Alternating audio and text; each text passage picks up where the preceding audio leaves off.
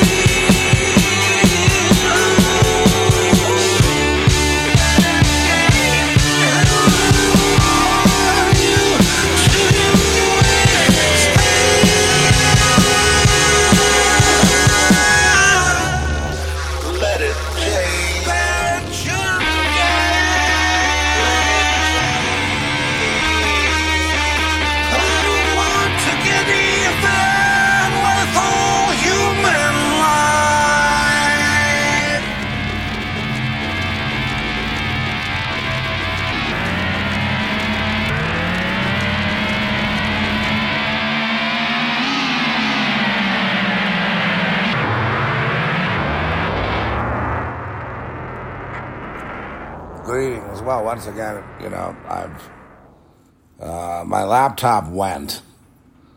I guess you know the screen went and it went further and you know, went all the way to black. And I, you know, to to get the new screen, I'd want to sit there with them. You know, there's stuff on the computer I don't, you know, it's kind of sensitive information, personal stuff, and I, I don't want. Uh, to just have someone working on the laptop. So you're stuck with me on this phone, but apparently the phone sounds pretty good. So we'll just keep on with that. Um, got a little bit of interference from a heater that I had turned on. I'm going to turn that off. Okay, that should that should be better. Okay, yeah, another cafe. All right. Good morning. Okay. So here we are in, uh, admittedly, a um, very difficult situation for people. I don't think we've really taken assessment of all the horrific changes that have occurred just in the last few months. And people haven't really been able to, to assimilate, and, including the coordination of governments of the earth that are taking their orders from a select few men uh, white men, actually. So so ironic, right? white men are dictating the policy of the whole world. white men are still enslaving people, but um, in this case, the whole world. But since you all earthlings love, you know, uh, people that have money so much that you're willing to just lockstep march to whatever they order you to do, uh, this is your problem, right? So the world is produced by obedience, and it's produced by the people that are obedient to the, um, you know, savage, uh, you know, Spectre, you know, 007 oligarchs who sit there in a meeting, like, you know, all 12 of them, and uh, decide, you know, what the fate of the world should be. And you have, you know, Biden and, you know, Trudeau and Macron and you know Australia, New Zealand, and everybody, you know China, getting in lockstep with whatever they say. And so the governments now have split from the people. Now the people finally see. I, I feel like I'm, you know, it's so strange because I'm 20 or 30 years ahead, or maybe even 50 years ahead of the people here. And that happened because I had a disconnect early in life. So my mind and my education sped ahead of my peers and sped ahead of um, the society in general. So I wound up, you know, knowing everything. Not the specifics of everything, you know what I mean, but knowing the, the all of this, uh, which, uh, you know, from from childhood on I realized there was, you know, there was no government. I, I guess for me, the wake up call was probably John F. Kennedy's uh, murder, and then watching them savagely, Jack Ruby stick a 38 special in the ribs of uh, Lee Harvey Oswald, uh, of all people. Um, you know, the patsy. And, uh, you know, uh, watching on live TV. I mean, here we are, we're kids, you know. And, you know, I remember when you know school was out and it was like a holiday. And I remember my, you know, we, we went down to the Al Rexall drugstore and got games to play. And parents thought we should have games to to occupy us during this tempestuous time. And so, you know, of course, that's a. The kids love toys, so you know, yeah, we go to the Al Rexall so it's sort of like a, you know, that those days, the drugstore was like the, you know, was uh, certainly not maybe the the best store in the world, but it had everything in it. You know, it had all kinds of stuff. So it was a fun place. It was always open during tragedies. So, eh, okay. So what happens to people is when you disconnect, then your education, you know, fills in, and then it's up to you to to feed your head, and it's up to you to feed your knowledge, or or don't. You know, some people just didn't do anything; they waited for instructions, and then they they they just got in lockstep with society. So now, society that's been in lockstep with itself, taking the orders from the oligarchs all these years doing what they're told, not being a free country the entire time you've been alive, and your parents and your grandparents, really, pretty much uh, already fallen, already taken over, probably before 1900. Definitely. And then, so so finally, you begin to, you know, people begin to wake up and realize, hey, the government doesn't represent me hey, we're not a democracy. We're supposed to be a representative uh, form of government called a republic. We're not. Hey, that architecture in Washington D.C. Washington D.C. is satanic. Hey, they got a big statue, or they used to, of Albert Pike sitting there. That's Masonry admittedly worshiping Lucifer and standing there in that statue. And did they pull it down? Well, thank God they did. Right? There's some justice. And, um, you, you know, and on and on and on. So society remains stupid because the oligarchs themselves are not necessarily intelligent. You know, they're more, I would say, they have a military style consciousness. If something doesn't conform, beat it down. Beat that shit down. there you go. And you know, so so that's their no. Don't tempt. Don't don't don't because you don't you know don't be clever like advertising and you know woo them into something that they otherwise wouldn't want to get into. No, just beat them, beat beat beat them, beat them, beat them. Why? Because they are the manifestation of what's wrong inside of me. So beat them. Beat them. Gosh damn it, beat them. And when you're done with that, beat them some more. Beat them until you kill me. Kill what's inside of me. Nagging at me. I need that gone. Oh, you mean your conscience? Um, but of course, your conscience. Look what these people are making me feel guilty, so beat them some more.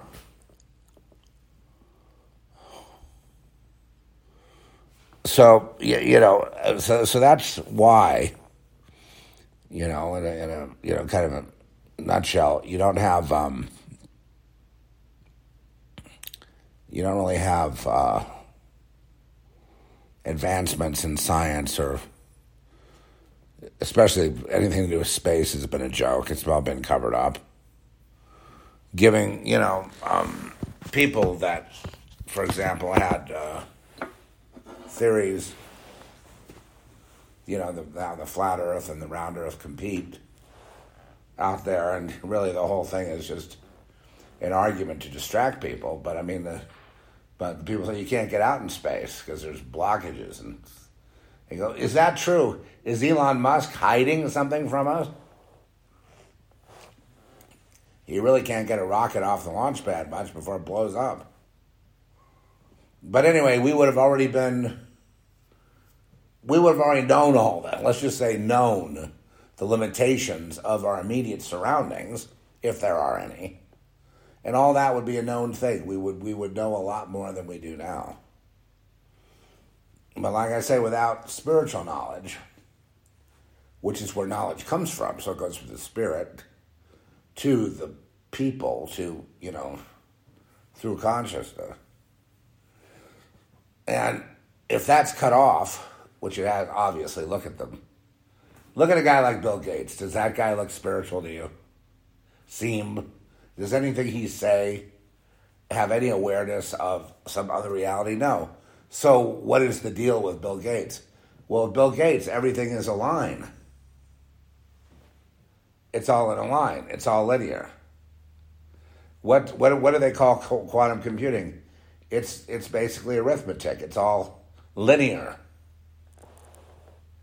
Go ahead and try to argue with me. You can't. Because I'll tell you why.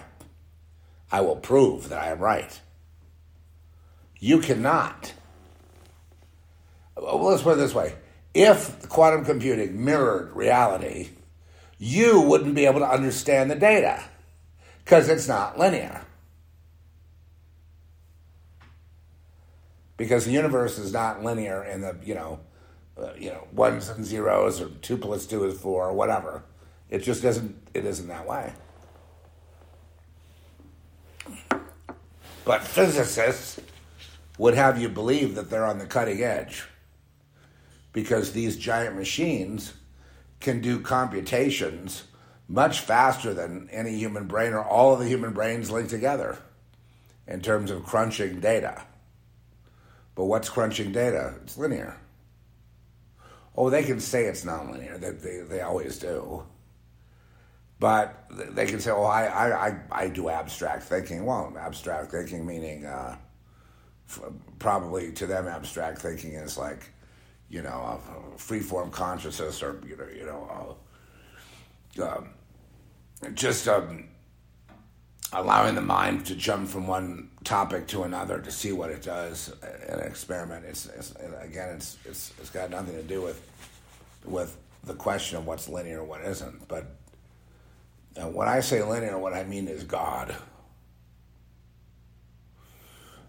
You cannot get out of linear unless you have access to space and time. If they are immutable and you're kind of stuck with it, then that's where you'll stay. They talk about 3D, 4D, 5D, it doesn't matter. 5D, you can't comprehend it. You can see it and you kind of, oh, I see, and then that's flat, and then that goes this way, and but you don't really know what you're looking at.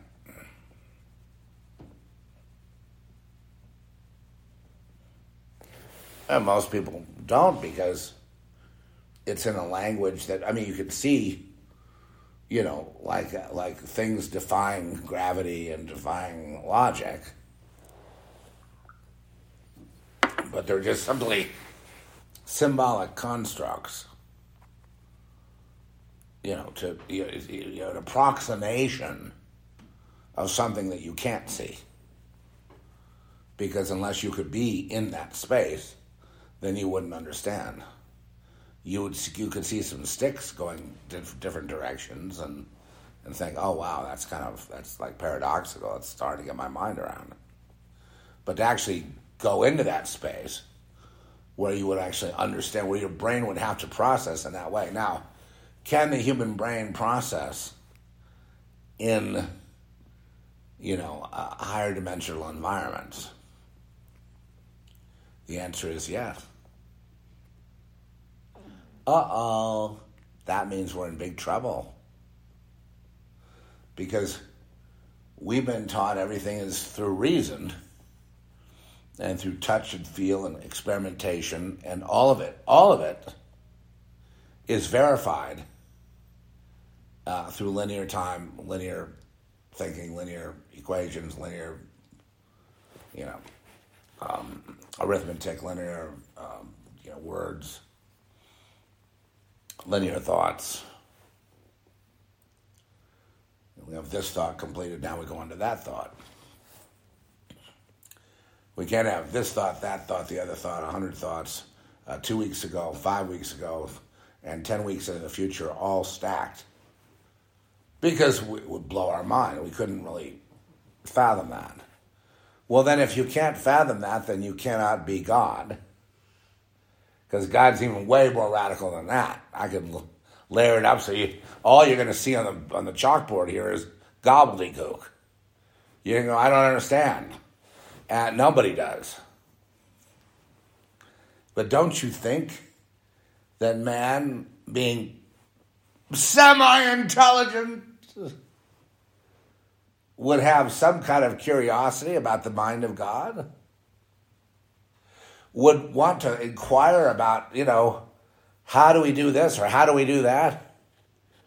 How do we access those thoughts? How do, how do we access that that kind of sign? How do we access the time space continuum so that we can manipulate it for our own purposes? And the answer is you can't. Because God forbid it. He forbade that, but he would, you know, the, the, the, the uh, the cherub blocking the, the, the, the uh, tree of life, of immortality, which also includes, uh, you know, the abolition of the time space continuum. Or the, or if you like, the intermittent reinsertion of the time space continuum when convenient to do so. Now you really have a conundrum because if it's there, it's like, you mean there's no singularity? Of course not. So there's no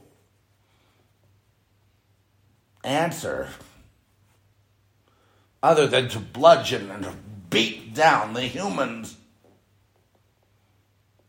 because that's all they know. They don't um,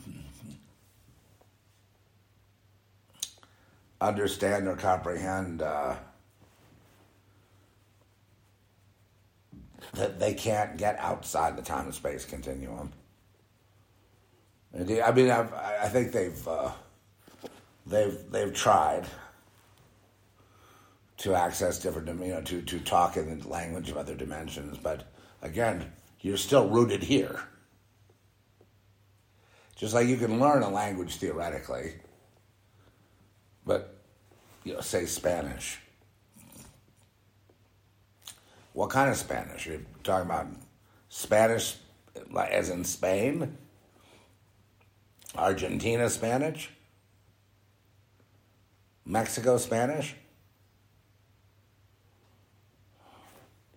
What do you mean? You, maybe you need to go there, experience that Spanish. It has a whole musical kind of, uh, you know, kind of historical, you know, it, it produces images, it produces scenes, it produces feelings, it produces food, produces dress, manners, table manners.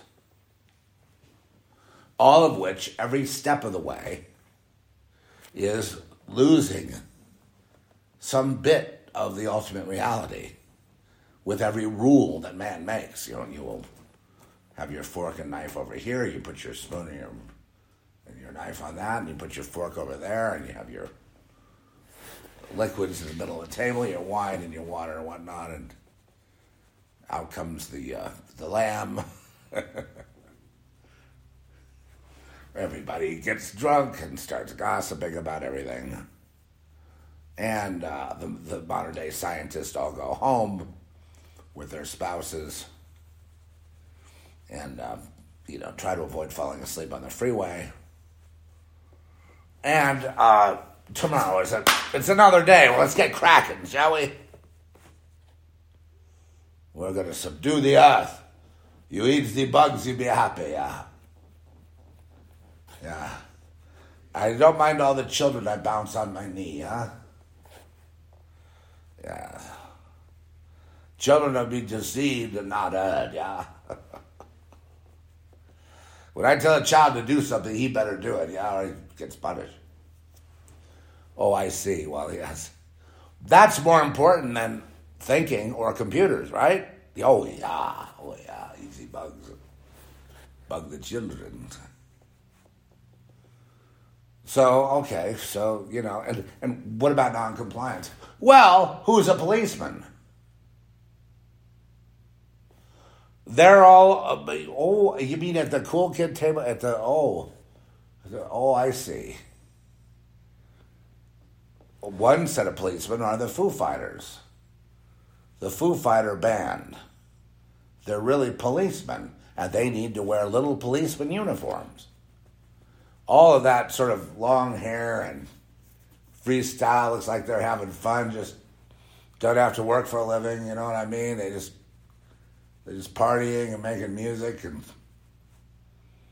you know, entertaining audiences and making sure they comply and get the jab or or they're not yeah, so in other words, you can't go to their concert without the jab, therefore they're policemen. The jab represents the jab is conformity. And conformity is what, ladies and gentlemen? What we always talk about here? Conformity equals death, the death of the soul. The soul wants to be free, wants to sing, to dance, fly, go here, look at things, consider things. But conformity cuts off all of that thinking, cuts off all that creativity, and makes sure that poor sludge of a person gets in line and does what he is told. So we've had an example of what we've been talking about at the Zeph Report from day one, we've been talking about, you know, conformity is the death of the people. And, and you, you know, I didn't get too far with that in Los Angeles. Ouch.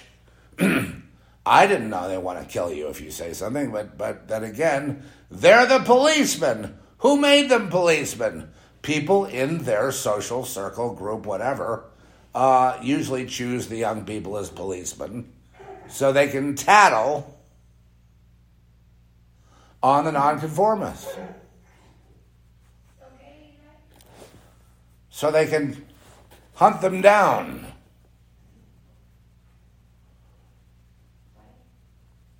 So they can track them down and eliminate them because you know the the real threat is that they might indicate that there's another world besides this one that there are other people to listen to besides us. We can't have that. So I'm just now betting do you think humanity is ready for the next level? Or are they looking for a daddy or a mommy to please?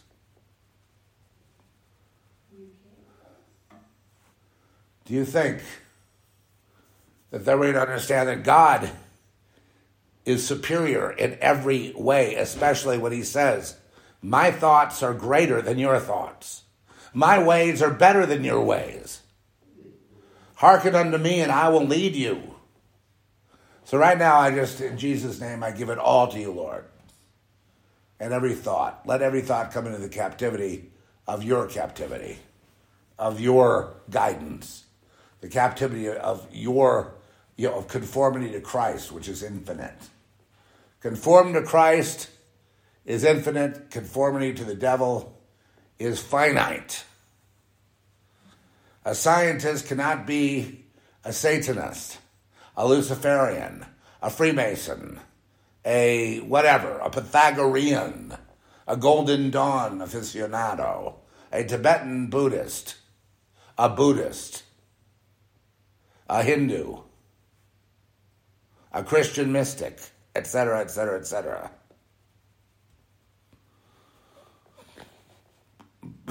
Right? You've seen all their writings. What's the what's the highest, the most esoteric? The Tibetan Book of the Dead, let's say, or the Egyptian Book of the Dead by E. Wallis Budge, or you know the Book of Enoch. Okay, well, the Tibetan Book of the Dead is pretty straightforward. You got to fight all these demons, or you get reborn into this hellhole. If you if you're not successful. Well, that sounds pretty straight line forward to me. Oh, a very narrow line. Well, narrow is the way, the Lord says. It's a narrow path. You know, that leads to infinity.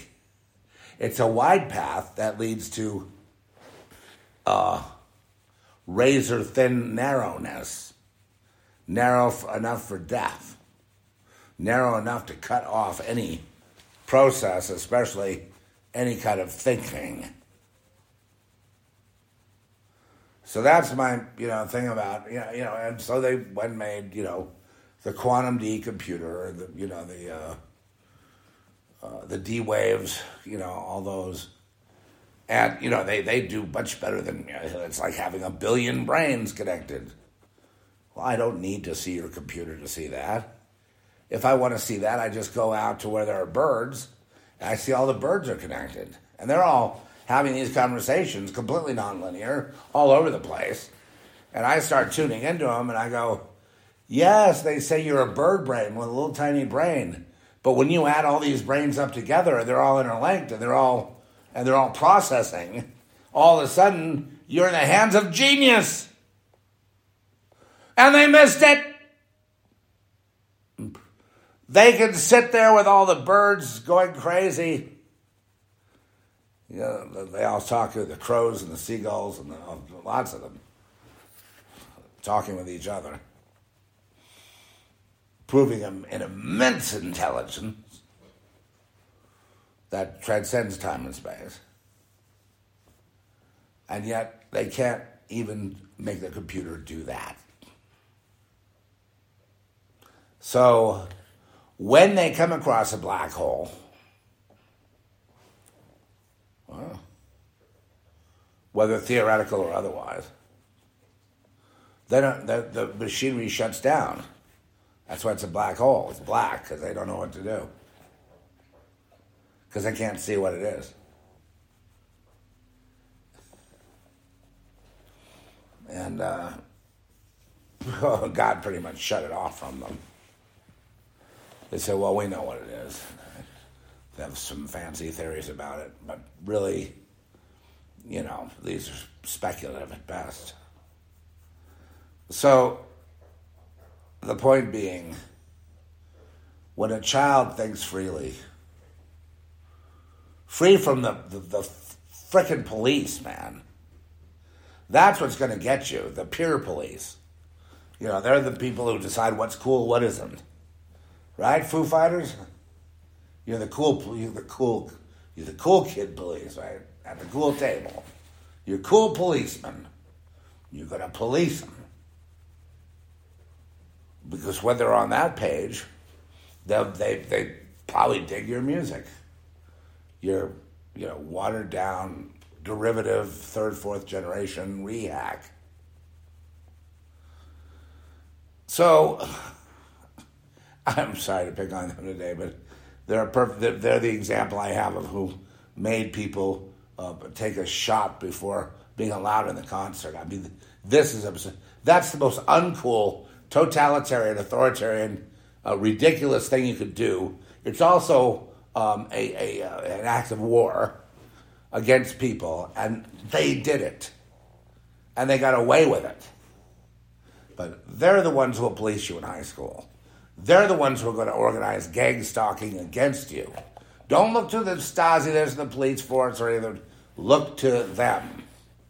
Once they go over, the first thing they are appointed when they when they become part of the collective is they are appointed policemen. And they watch you at school, whatever. And then your troubles begin. People say bad things about you and they get your grades wrong and they get your they get you in trouble and you try to explain that you weren't there, that you didn't do it. Lock people up you know, that, that were, you know, standing, you know, on a sidewalk somewhere thinking about the, you know, those, you know, I don't know, the patriotic flag. And then all of this goes furthermore to my theory of, you know, the ant farm, where thoughts are regulated. And that, and that's a lot of what, you know, the mainstream news is doing. They're regulating thought. It's not just like don't think about, you know, 9/11 or, you know, some conspiracy thing. It's we can't have the thought get into the pro, the processing mode where it can decipher all the things because we have to tell them the truth every day because it's required of us to tell the truth, but we can bury it in plain sight but we figure they're never going to get there. They're never going to figure it out, what we're doing to them, because uh, they've got all those partitions in their brain, which we put there to prevent them from seeing. You know, everything goes black, everything goes dark, so they can't put it together. So, as long as they can't put it together, they're traumatized, and we can just keep bludgeoning them to death. Right? Who is they? Well, there's the participant. There's the there are the uh, the bad actors, those who give the orders, you know, to the media. Do this, do that, do this, do that, and uh, right now they've got it all the way on tilt.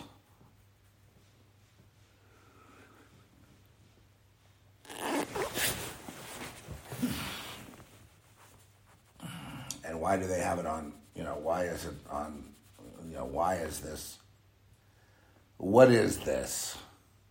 Well, what this is, is they're trying to prevent souls from, you know, breaking through this menagerie of, um, you know, of failure and stupidity, and breaking free into the infinite with Jesus, which is another word for truth, life, and way.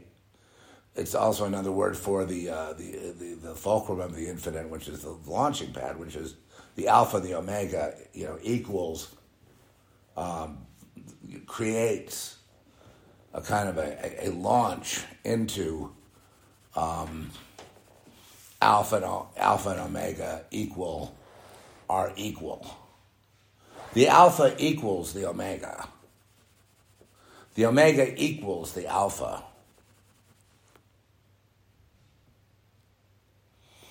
The first and the last are one.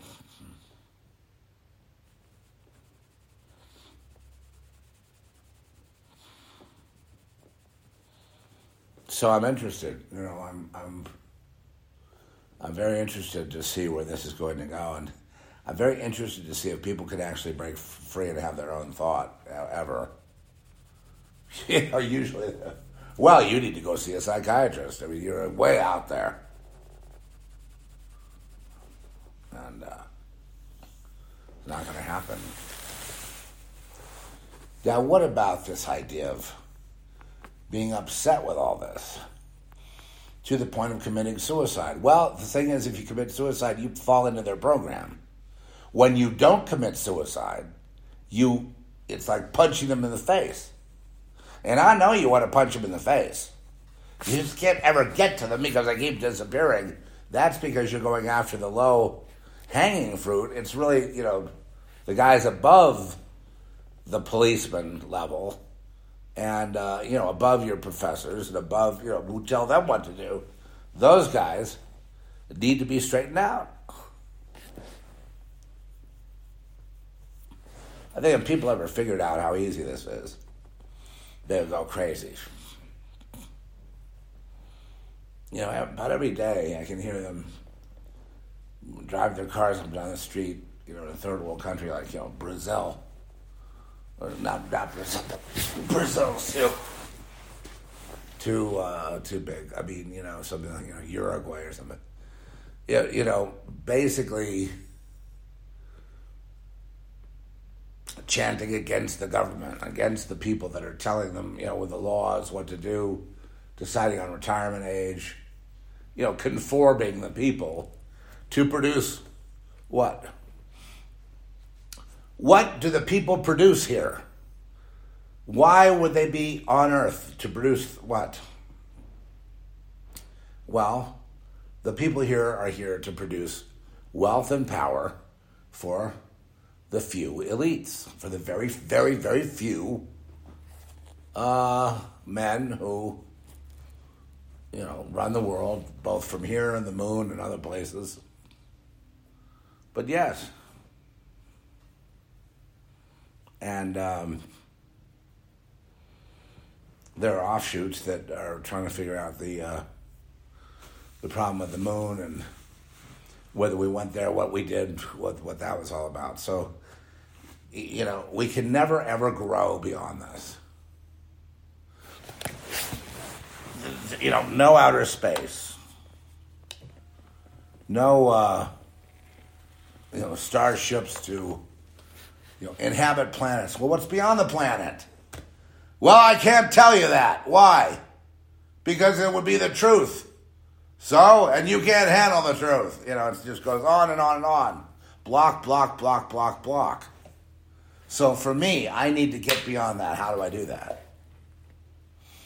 Well, first of all, life is not easy. You know, as you get older, you get diseases, limitations, and things like that. So you can use that frustration to cry out to God and say, Lord, heal me, please.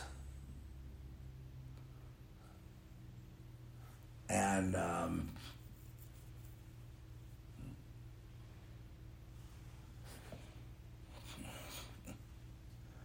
I'm convinced that any earnest seeker will be able to see that there's you know life beyond this this enclosed little cave we're in, for lack of a better term. For, sorry for intoning Plato, but it you know it's a cave, and what we perceive as reality is just, you know, like a a sliver of it. I do this all the time. I make conclusions about uh, things, and uh, you know, I try to find evidence of what, what motivates people and you know, why they would do things. Why, you know, usually people are pretty simple. They tell you there's something wrong with them, or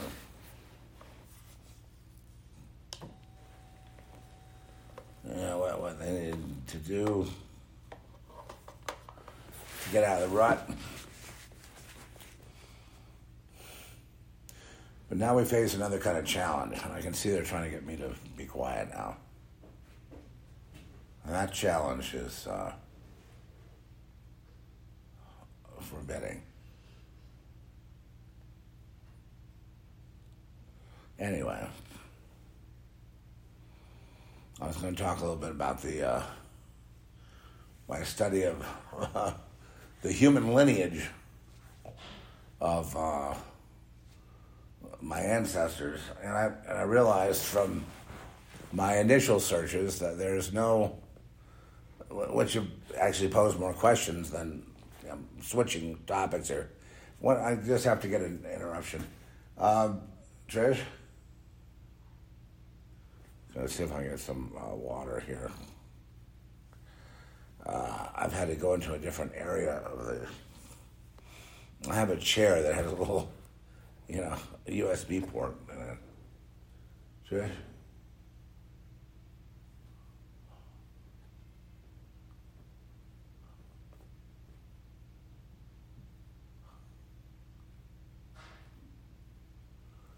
Okay.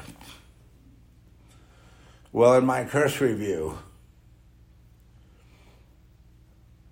uh, in genealogy, you know, I was researching the the, uh, the the, Keith clan as it came from Scotland, and the the painter that was a founder of the Bohemian Club, William Keith, and his son Charles and there was my grandfather, Keith, who was born in 1899.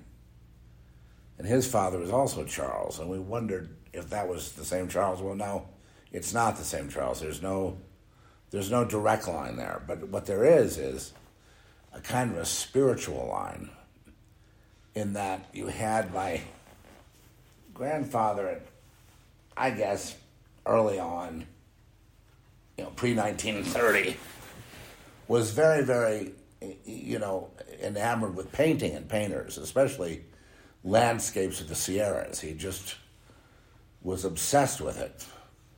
And the only really painter that he would have known, I mean, because Keith, William Keith was very famous in his own, he was wealthy and famous in his own lifetime, which was unusual for artists at that time. But he had that going. It, he really didn't even paint this, you know, William Keith until his wife, uh, Elizabeth. Elizabeth was already a professional painter, and and and, and uh, she um, was um, involved in still lifes, like uh, you know, you know, you know, grapes and a pineapple and whatnot on a table, and the lighting, and you know, you've seen a lot of these. These are you know, really, uh, some of them are quite important in, in terms of creating a feeling that, that, that, you know, fruit, fruit kind of gives me the feeling of, of God is so perfect. And produce in general. But, uh, no, she, he was an engraver and he would make, you know, in those days, engravers would make, you know, headlines in the first page of the, you know, newspapers would be engraved. There'd be blocks of wood that ink would go on, and they would stamp out the uh, the papers, you know, a couple times a day. And uh, through his first wife and her uh, already a pro in her own right, getting him into the stream and getting him to go f- for the oils, and then having him come into his own success in his own lifetime was an extraordinary achievement. And then, you know, after Elizabeth died, then he had another wife, Oh, I forget her first name now, but it was a. Uh,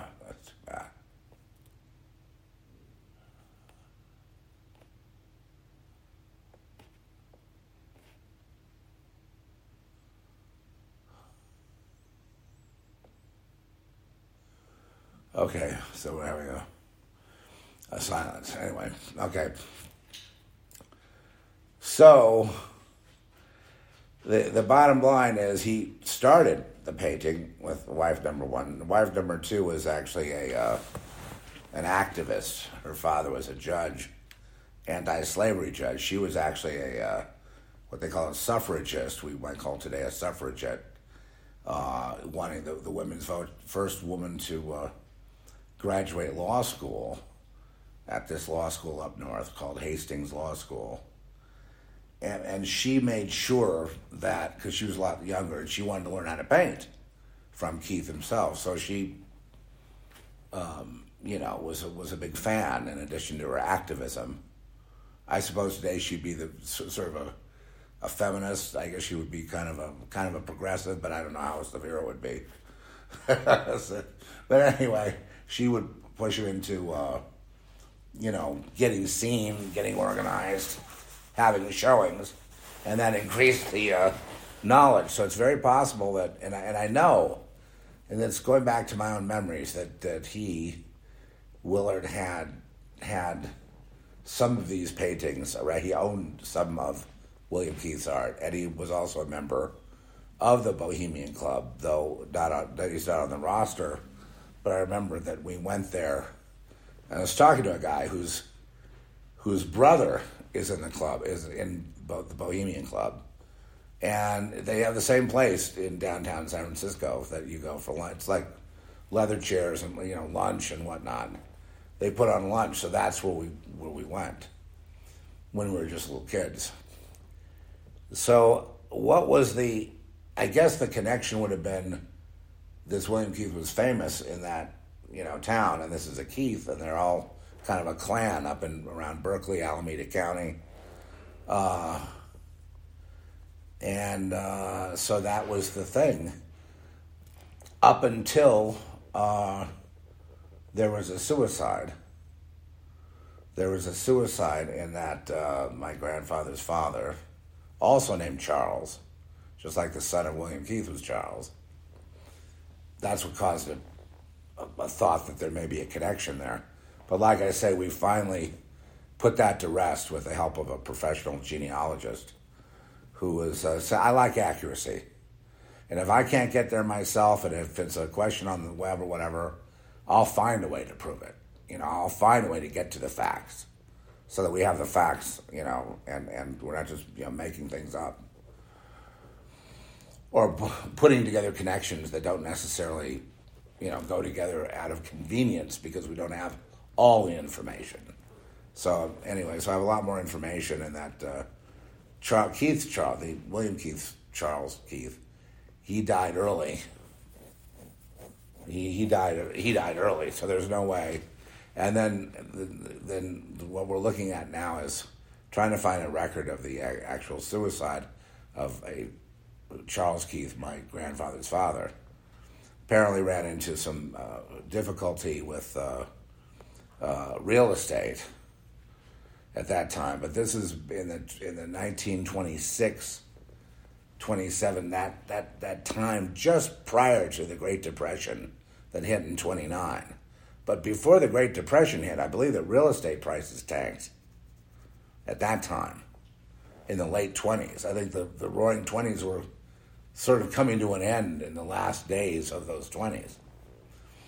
And then by 1930, I believe, somewhere around 1930, that's when he moved to Los Angeles and left all the Keiths behind there. And, you know, he, he threw the brushes away, threw the painting away, molded himself into this, like, edu- educated, you know, like a PhD education type, you know, insurance magnate, and came to Los Angeles and, you know, basically and worked his way up into uh, a leadership, a famous position of an industrialist, you know, just like Armand Hammer and other people like that.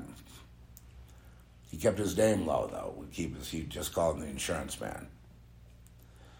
So this is, uh, is interesting to me because he, my grandfather, when he was really angry with me for thinking, for being an, for being a human being, I was told to change my name, you know, from you know being named after him to, or named after his son, who was a war hero in Guadalcanal. He died tragically early.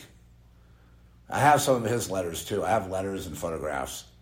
You know, he's basically in Guadalcanal and bombs are going off all around. He's, he's taking pictures of bombs, like a little Kodak camera, you know, and there's the bomb over there.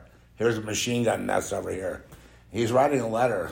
It says, you know, Dad, uh, and to the group at the uh, blah, blah, blah country club, um, and they would get his letters and read them and share them in the group. I don't think I'm going to make it out of here, he said. and then he didn't. And so they named a, uh, a destroyer after him. They actually had three ships in uh, in production, and one one was actually produced that did see some some some some battle time, some war time, but then it was uh, uh, really ended up being a patrol destroyer, and then eventually given to the Colombian uh, to the Colombians. And the reason I'm doing this, going over this, you know, research and genealogy, is because it explains, you know, through um, through my you know grandparents and then Los Angeles and the you know success there, and there was a, so there's you know a couple of Keiths that were successful in California. One was the painter, and the other was my grandfather. Uh, on the, you know, he knows where all the bodies are buried. He's a big advocate of the military-industrial complex. He seemed to love war. He loved it. So much so he got his own son killed. So then they named me after him. And so there's no way I could have lived up to anything that, you know, you know what I mean? He was basically disgusted with me and anything and my father and everybody. Every everyone in Los Angeles he was disgusted with. So, you know, I I'm leaning up to, believe me, if you're just patient with me for a second, I'm leading up to a, thing here. Um, so I was told to change my name, ordered.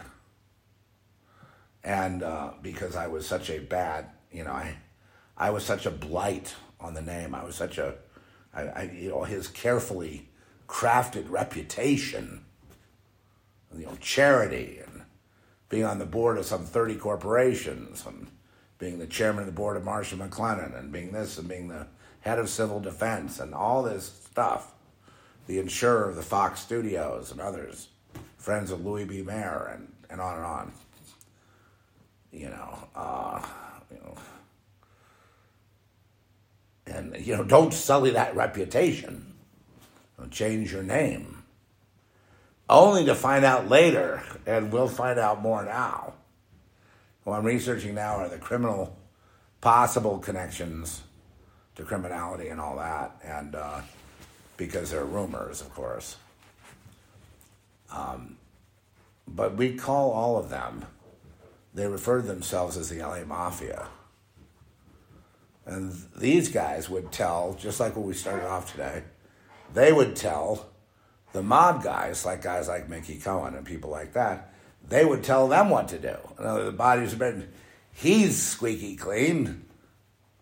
Change your name. You're a blight on that name.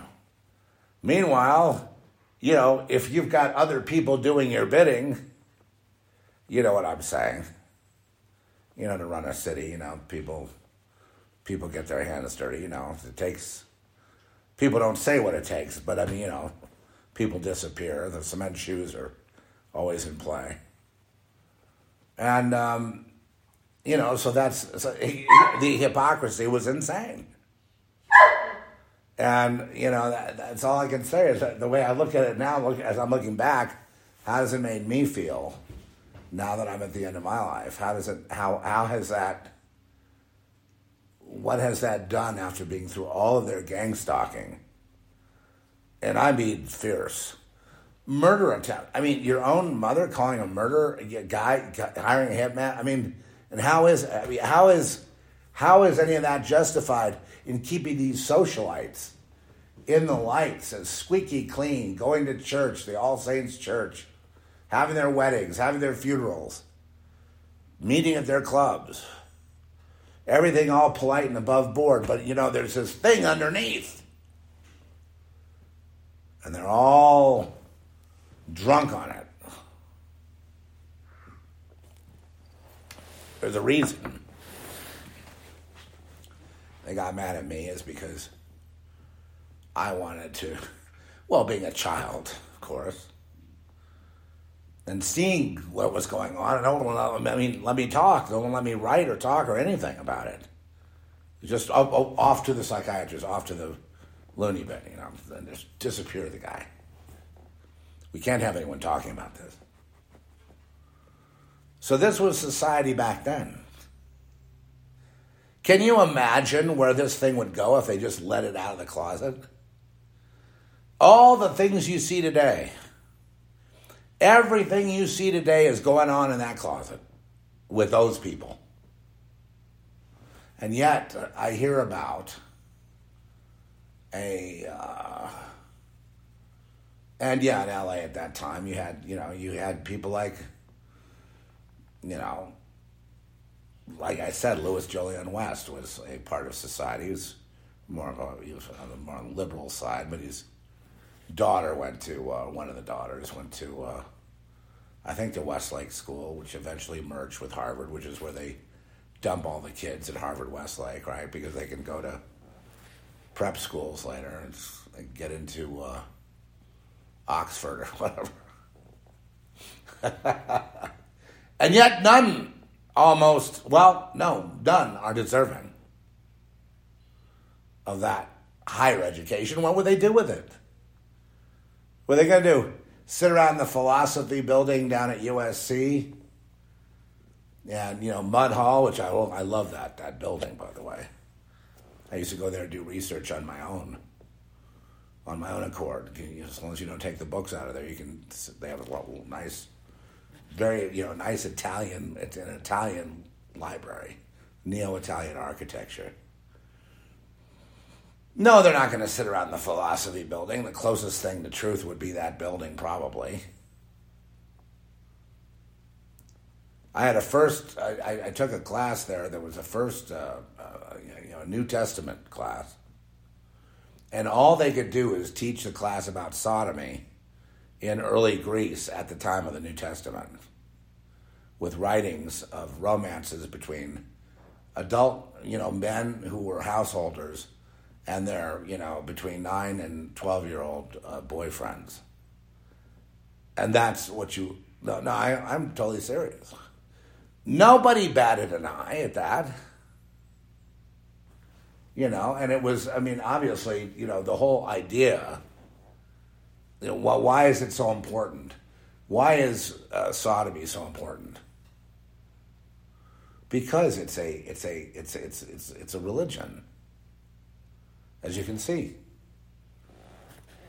But they're not going to tell you what the rituals are. Just like when they do drag drag queen story hour, that's a copy of the same ritual that we kids were in called playtime. Same thing, except they're not, you know, having sex with the kid, but almost. I mean, they're burying their penises and things to two year olds, three year olds. And, and, and the public sits by like the media is all into it. In fact, if you object to it, you're silenced and cut out and canceled and maybe even just thrown in jail. Well, this is quite a parallel from my own youth. What's going on here, man? What's going on here? You mean all this that was hidden in society and high society and well heeled society, the low spark of high heeled boys, all that. Most people didn't even know what that song was about.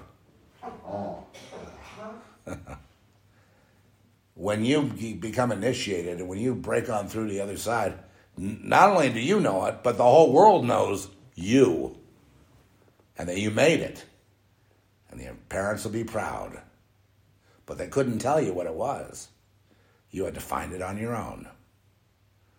Um, so now what you have is taking that premise, which is one million percent true, don't doubt me on that, and taking that premise and then blasting it out worldwide so that all must now comply, much like the progression of Sodom and Gomorrah being from, you know, so all this esoteric knowledge built into these rituals. So the idea is to get the kids to all do the rituals without knowing what it is, getting them to the other side before they know what they've decided so that they're conformed and there's no more worry about it.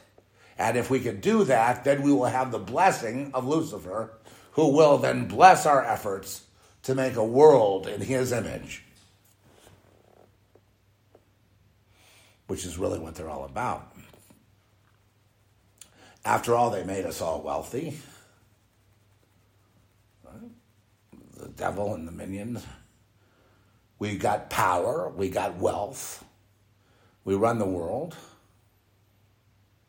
And what do we run? We run a war machine. We're at war 24 hours a day with somebody. We run a, a human sacrifice machine. We're always sacrificing babies and this and that and the other thing. We run a sex machine. All these different rituals are all sacraments. And they all have a structure, just like Drag Queen Story Hour. The parents are in the back row. Those of you who you know know me long enough, you can go back and check before that drag queen thing ever started happening, I talked about this. So they're on the back row, the mothers, you know, gossiping and doing their knitting and stuff, talking about the PTA meeting coming up, the, the ladies' uh, clubs, ladies' golf, ladies' charities, kids in the front, adult, you know, males, all males, you know, you know, you know, playing with the kids. Kids not allowed to have anything but just underwear on, and seeing which ones would go along, or slowly trying to get them all to go along with sex with adults. Which basically, uh, if it doesn't happen, then ch- children are removed and uh, usually disposed of. or you know taken to a psychiatrist to have sense talked into them. Psychiatry right? Where nobody knows anything. The furthest thing from science in the world is psychiatry. It's a social it's a, a again a social conformity tool. Just like high school got nothing to do with education because if people were educated they wouldn't fall for this shit so people are uneducated and you know, I hope you uh, understand that in, in, in, researching you know my own genealogy here, I'm able to get to the same conclusion. See what I mean? Working it around that way, finding out how that all worked, and then paralleling it to what's going on today. It all dovetails uh, 100%. Nothing new under the sun as it says in the book of Ecclesiastes. Or is that Isaiah? Which one? Ecclesiastes? Ecclesiastes. Okay. 1 9. 1 9. Ecclesiastes 1 9. Burn that into your brain. Nothing new under the sun. So when they bring out this, uh, the trans thing, drag queen story time, all that stuff, nothing new under the sun. This was all behind closed doors. These were all the rituals going on. We've always had the trans movement. We've always had gays. We've always had, uh, and all that. But all of that had a purpose to it. What's the purpose of gay? Has a purpose. What's what's the gay purpose? The gay purpose is for intermingling of gays in society to conform children to their parents' way. If they're in society and upwardly mobile, that's basically it. Now, if you want to be with God, oh no, here's the big, ah, er, you know, you know, crash. No one says that. If no, no, let's switch the, let's shift into another gear. If you then want to be with God, yeah, right? You would have to repent. And there are many here of God that, thank God, don't have to repent of that sort of thing that I'm just describing. They're just lambs. Oh no, they're in their families are all black sheep, every last one of them. Every last one of you is connected as a black sheep. Because you're, for whatever reason, you're good. You're stronger than them. You, you, you, you do fear God. You know, you may be a sinner and you may just have a real struggle in this world. I have a terrible struggle myself and oftentimes, you know, overdrink and do things I shouldn't do, but I, it's, it's, it's, I'm dealing with pain though, man. Pain, a lot of pain.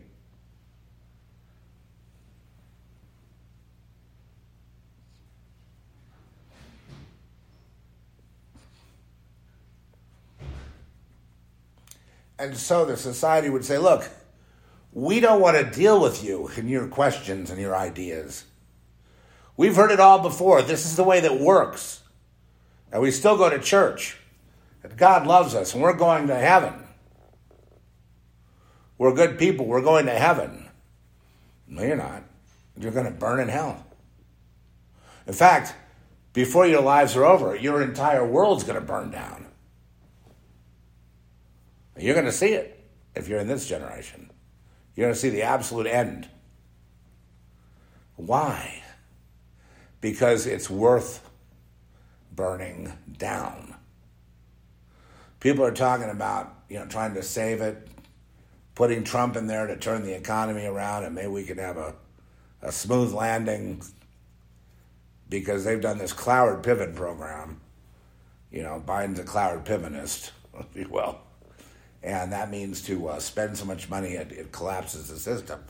To to do so many things that finally can't system can't take it anymore, collapse the entire monetary system, and then the government takes over doling out you know funds to poor people, which would be by the way hundred percent of the population would then be poor, and the government would have all the power, and that's what Obama is a big a big factor in that. That's his dream Obama Obama is, is easy to figure out as Gates.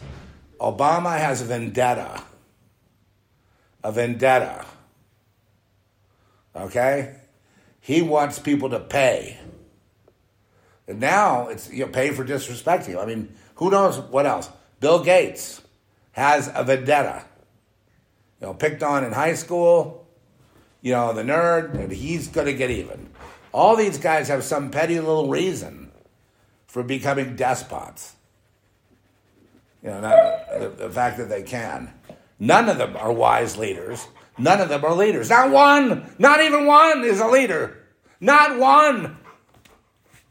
Everyone is a failure. Every single one. And or like Obama. Obama's stupid. Right? He's stupid. He and I think that's why Michelle, you know, or Big Mike, he's a lot more intelligent than Obama. You know what I mean? And so now you're seeing a rift because he's looking at maybe taking power for himself as a her. Maybe one day he comes out, hey, Trish, Ben's no, you're not going to start biting me. All right. So leading through the genealogy, so we have the, the, the Society of Los Angeles. Let's just take that as a little uh, petri dish here. So what we have, well, I mean, not one meaning not one. I mean, that's I don't mean there are two. There's not three. There's not one. Why? Because they're the very thing I'm talking about is what tainted them, and that's why they never escaped linear thinking. It's why their sciences don't line up. It's why their rockets blow up. It's why they can't get to space. They can't get through a portal. They can't do anything. Nothing. Because they insist that they are gods, you know, gods in the making. They insist that their way of thinking is the way. They refuse to acknowledge being tainted by time and space. Therefore, they will always be wrong. Always. And forever. That's why you haven't gotten anywhere. That's why you don't have cancer treatment. That's why you don't have, you know, robust health. That's why you, you're also mad at each other because nothing here works. Now, the Lord, God, Yahweh, Yahuwah, Jesus, the Alpha, the Omega, the first and the last, the truth, the Word, the Logos, the Creator, doesn't think like man thinks. His thoughts are above man's thoughts, his ways are above man's ways. All he has said is, follow me if you want, uh, if you want liberation, really. And what is liberation but the mind? What needs to be liberated here? The mind. It's all about mind at, one, at, at this stage. And when people start breaking free in their mind, what do they do? They clamp down on you, don't they? They'll come after you, don't they? They'll gang stalk you. I bring that term back in because now you see I was right the whole time, right? Gang stalking wasn't just some mechanical thing from some police precinct somewhere that wanted to stalk certain people that were like on the on the bad person list. You know, that's not it at all. It all emanates from the spiritual realm too. That's why you see people stalking you, people you know. And then turns out it wasn't them, but it was. It was, it wasn't, yet it is. The beast who was, and who is not and yet is. It's the, it's the understanding of that riddle. It's a riddle. I understand it. You know, I've always understood it. And you know why? Because of the fucking policemen. The Foo Fighters. Back then, I suppose we would say the Beatles. Or Bob Dylan all these so-called people that had some some like little tiny form of truth but basically tainted. And all every single one of those people gave up and went along. In the case of the beatles it was the uh, tavistock institute cia mi6 the works right? George martin. The uh, the uh, the the, London Philharmonic, Day in a Life, Go Psychedelic. What was psychedelic? CIA, baby, CIA. That's right. And what did they do? They brought the psychiatrist in, and they brought in the LSD. And what was that going to do? That was going to liberate people's minds into their control. Absolutely who's cool, who's not, who's hot, who's not, right? They, the policemen, make that determination at the high school table, in the cafeteria, in the classroom, in the uh, the uh, you know do bad things boys locker room, right? Or sodomy hall, right? And everything gets silent silent lucidity, and it all just percolates. Nobody bats an eye, nobody says anything, and when somebody pops off, well, we have ways of dealing with that, don't we? All the stories, Plato's Republic, well, you can wipe your ass with that one. Why is that? Because they lied. Because the people in there were liars. Because when they said they could only see a flicker of an image on the cave wall, they lied. They knew a lot more than they said they did. In fact, uh, everybody knows the truth about it all, yet they act dumb until somebody pops off. And then they report them like a snitch, hoping to cause an avalanche of bad of bad on them. False witness, trouble, demons. See, it's not mechanical because there's a whole demonic realm. You hear things in the telephone, it's not you. You hear things in the machines, the computers break, the car breaks down, this happens, that happens. And before you know it, you're in the, you're in, in under the control of other people who may totally disapprove of you and who are probably understanding who you are. So they're trying to figure out a way to kidnap you and get that out of the way. And then, you know, if you become a statistic of just missing or something like that, it would it would all be because they're keeping society cleaned up. So naturally, when I got to the point of, I didn't really understand any of this, you know, as, as I was being punished for something I didn't understand. I couldn't understand. How could anyone understand? I still hadn't gotten over, you know, I was just getting over Disneyland. I mean, I, I didn't understand. I mean, I understood the punishment, but I didn't understand what was it for. Why? Because I remember I told you they like to blood. They bludgeoned. They know bludgeoning. They bludgeon. Uh, they're, they're gonna force you into that round hole or that square peg or whatever it is. And if you don't fit, they'll just go cut your feet off. They'll make sure you fit.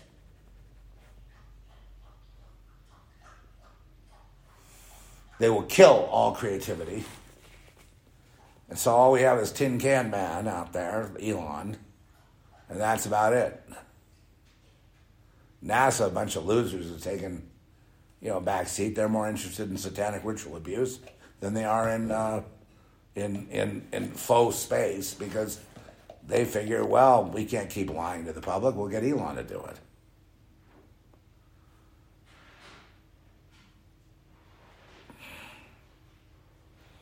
Anyway, the Bud Light thing, an illusion. The NFL, it's an illusion. The USC Dental School. What's that? Why is that something? Well, I'll just let that sit there. The LA Dodgers. The, um, you know, uh, you know, just name your sport and we'll name the policeman. Uh, and the, so now the policing has gotten to social conformity has gotten into coming out of the closet of what it's always been, nothing new under the sun, and and and now it's just not just consent of perversion and hurting children and have, uh, forcing them to commit suicide if they don't comply correctly. Uh, it is uh, you know the next step is bludgeoning people you know, for not taking, you know, for not doing what they're told. Because they are supposed to understand that because they never were free. And when they were out in public, it was always the illusion. They had to watch their P's and Q's. They had to watch what they said. They could only go to certain places. They couldn't go, to, they had to not ruffle any feathers. Uh, they were already under house arrest the whole society, the whole world. And they obeyed. They don't want to lose the country club uh, membership. They don't want to lose that discount on the plane or the, the private private air travel. They don't want to lose that corner office space. You remember that movie uh, with Adam Sandler and, and Jack Nicholson, Anger Management? a great movie about this very thing. The guy had to, you know, pucker up and kiss the girl in front of all these, in front of the stadium of people. And he was, he had a phobia about kissing the girl in front of the stadium of people. He had to overcome that. When he did, they not only cheered him on, but then he got the corner office, he got this, he got that. It was a metaphor, basically, or an allegory about, uh, you know, social conformity in the form of a, uh, you know, a coming out ritual which which um, should never be forced on a people because if you force that kind of thing on a people, what do you get?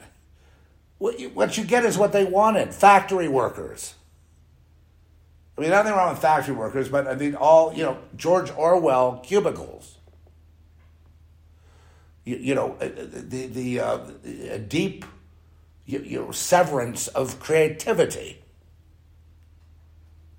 A complete, um, you know, basically disemboweling of the, the, the, the positive creative force of human.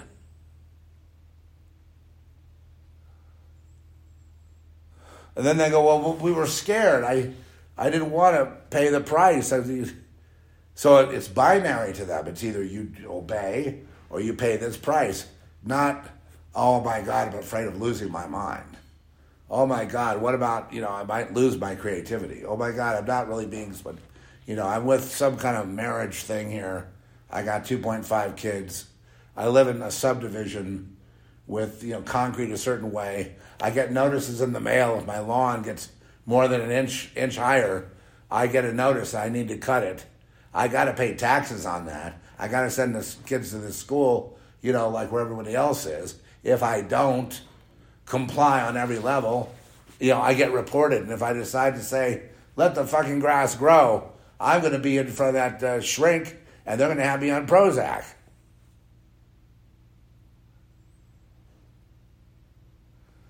So this,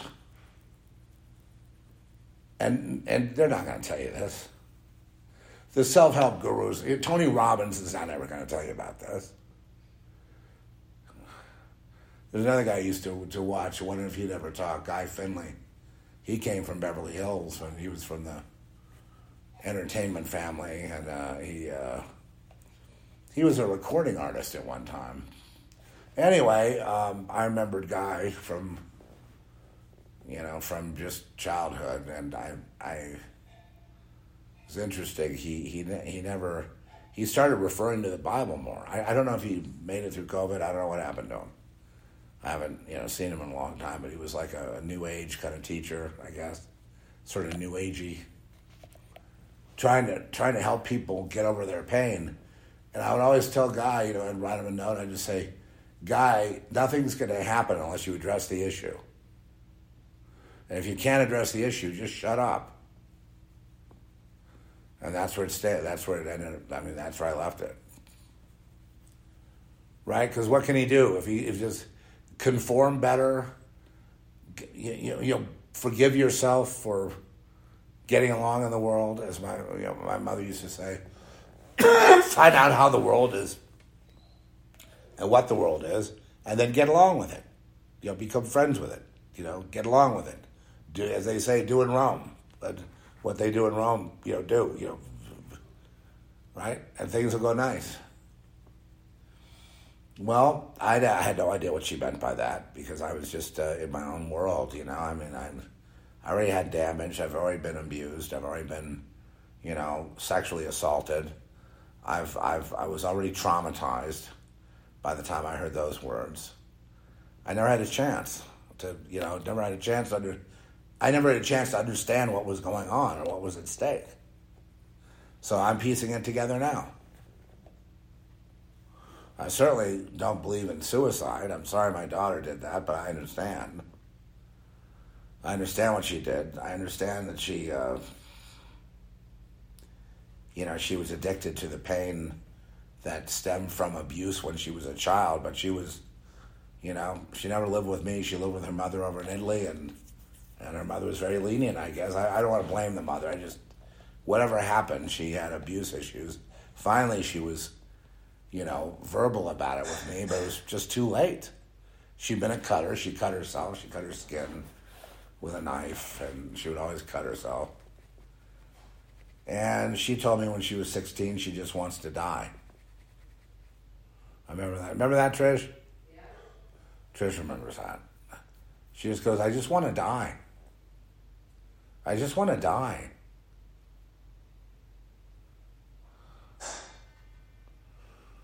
She was aware that, you know, they tried to groom her to be like a Gucci girl. So in Italian society, when I say Gucci girl, that means, you know, a she-she upscale society girl, right? That's what we call it. And she failed that. and realized she wasn't that kind of girl at all. She was a very you know, open, honest, beautiful person. But she had this problem. She was addicted to this boyfriend she had that would give her pain, and she didn't want pain. She wanted to be loved, and she didn't want pain. She wrote a note, said, I just want to be loved, and I can't have that. And then she jumped off the bridge in Tuscany, and the rest is history. All of that stemmed from pedophilia and she told me about somebody at a party in Beverly Hills. Her mother was friends with a few people in Beverly Hills, and so some party where she said she felt that Satan was there. This guy that abused her, she felt she he was Satan. So she felt cursed ever since. And then she ended it. She got out of it by ending it. Jesus was not enough. She took the walk 500 miles down to the uh, church in Spain. She took that. Uh, She did it twice. she did it twice. Martin Sheen made a movie out of it one time called The Way. I forget what that walk, but it's 500 miles. So she walked 500 miles twice, trying to get closer to God, but it didn't work. She still had, you know, her phobias were getting worse. She couldn't eat with people. She couldn't go outside. And uh, the job she did have, which was an ambulance, she was the ambulance crew. But she couldn't keep up with that either. Because the damage that was done by these good people could not be overcome. She was already murdered as a child. All she had after that was pain. Pain because other people would not leave her alone. You know, the, the, the, you know, obviously a hard wiring to need something you don't want to need. And she wasn't having it. She was not going to have it. She was not going to be going that way having a whole lifetime living in the, living in the shadows with these needs that she's not proud of. So she put an end to it. I don't think I could blame her at all. She definitely had the Keith curse.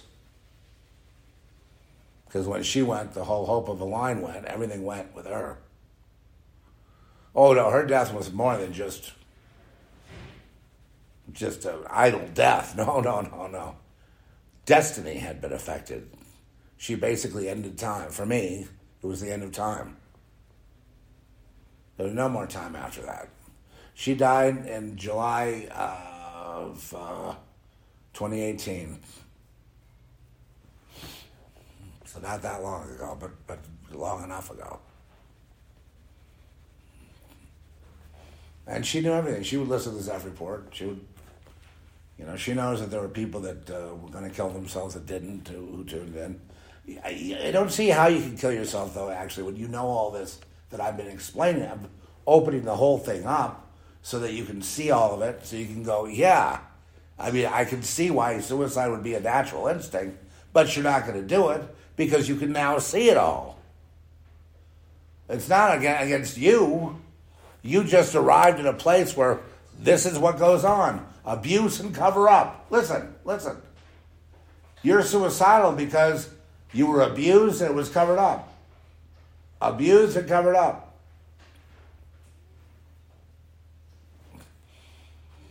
You've couched it in something more noble. It's just as simple as that. You were abused and then it got covered up, and whenever you wanted to put it together to try to get over it, you couldn't quite get over it. Whenever you hear negative stuff or something painful or whatever, you go receive it.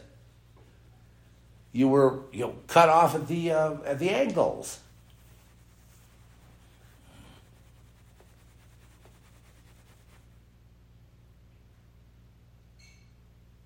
Well,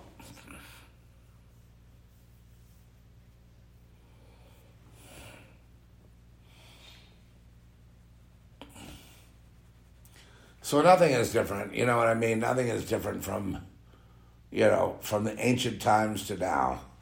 All we can do, though, I mean, they're so afraid of it being rejected, it meaning their closet life, the cave life, the life of the dual uh, mind life, the life of, of, of, the, of the secret shadows, and then, you know, the surface person, and the, the, you know, the deep dark secrets, well, they're not deep dark, those secrets are the person, and the outward persona is a lie. Put that in the closet. Bring out the real person. I don't think you'll like them too much because they hate you. They hate everybody. They hate every single person, including and especially themselves, because they hate what they've had to do. They think to make a living, to be acceptable enough, to be left alone enough to make, you know, to be poor.